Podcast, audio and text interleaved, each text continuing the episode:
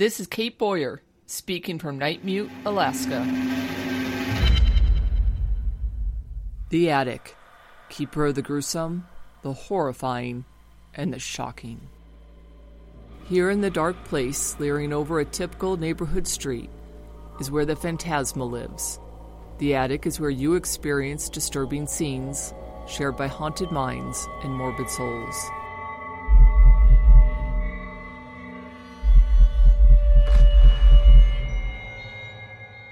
Tonight, in this episode of Scenes from the Attic, the year is 1986. The place is a hospital in Nightmute, Alaska, where we step into two different waiting rooms and meet two people who didn't expect to end their days so far away from each other in a place that smelled of endings and new beginnings.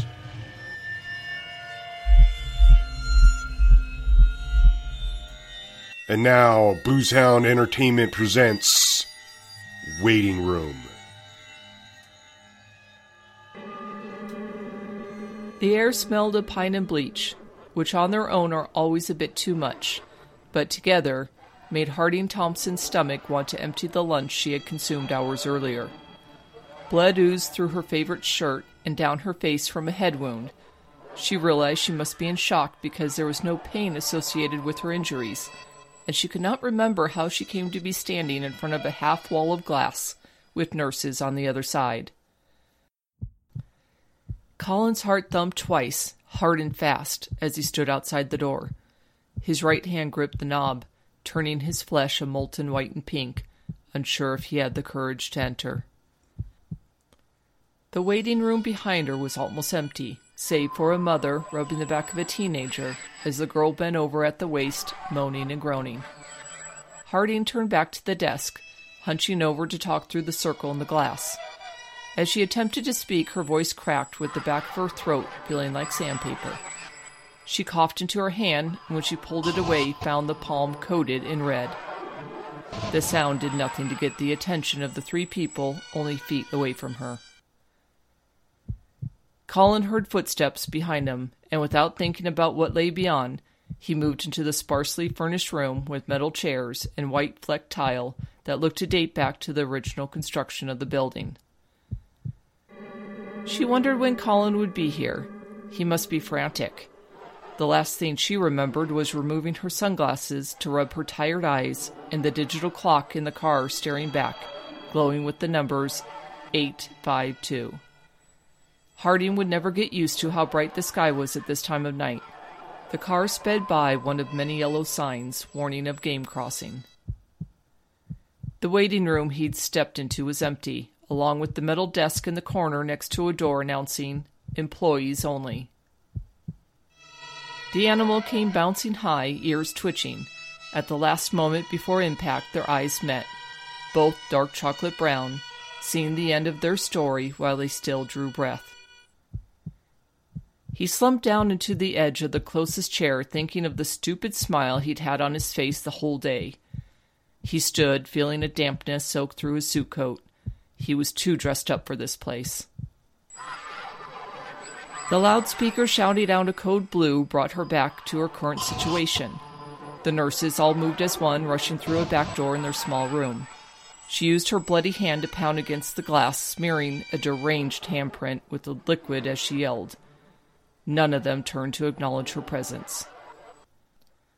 A video camera hummed as it swung from side to side, following Colin's every action. He paced back and forth, trying to come up with an answer to what his next move would be, when he found himself in front of the forbidden door. A voice crackled through a speaker in the wall, explaining someone would be with him in a moment. Harding was panicking now as the flow of blood trailed down her leg. The other occupants paid her no attention as she continued to scream for help to an empty space beyond the glass. She moved to the double doors marked emergency room when they opened automatically as someone shouted from behind, pushing a patient on a gurney. She jumped out of the way and, just as the paramedic passed, reached out to grab his arm, but he moved too fast and she missed making contact. Colin pulled off his tie and threw it on a chair watching the long green and blue piece of cloth slip to the floor in slow motion. He was about to take off his coat when a whooshing sound turned him around to a door on the opposite side of the room, and in walked a man who looked like he could wrestle a bear to the ground. He should be out in the woods, Colin thought, and not stuck down here with people like me. Harding slipped in between the double doors before they closed and faced an empty room.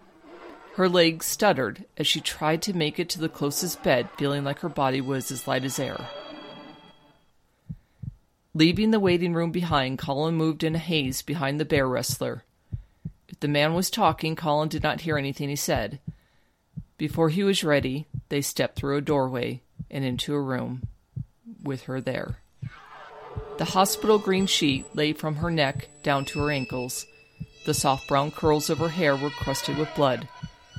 All Colin could think of was how he couldn't wait to get back home and tell her what a shitty day he'd had.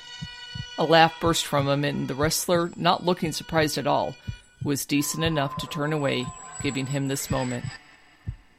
Once the silence returned, he reached out to caress her cheek, whispering her name. Harding's heart leapt with joy at the sound of her husband's voice. At last she knew he would get someone to patch her up, and then they could go home and open the bottle of whiskey they'd been saving for a special occasion. She held out her hand to steady herself as the bright lights above her became the only sight in her vision.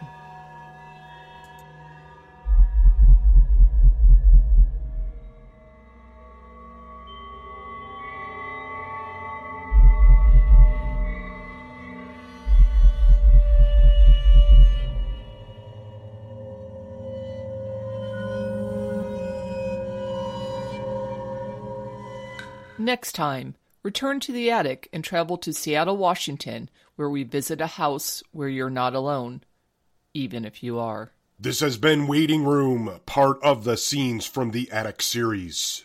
Hey, this is Kate from Boozehound. We're a small entertainment company run out of a couple studios we built in our basement we lovingly call Speakeasy Studios. It's in these studios we create the stories like this one you just listened to.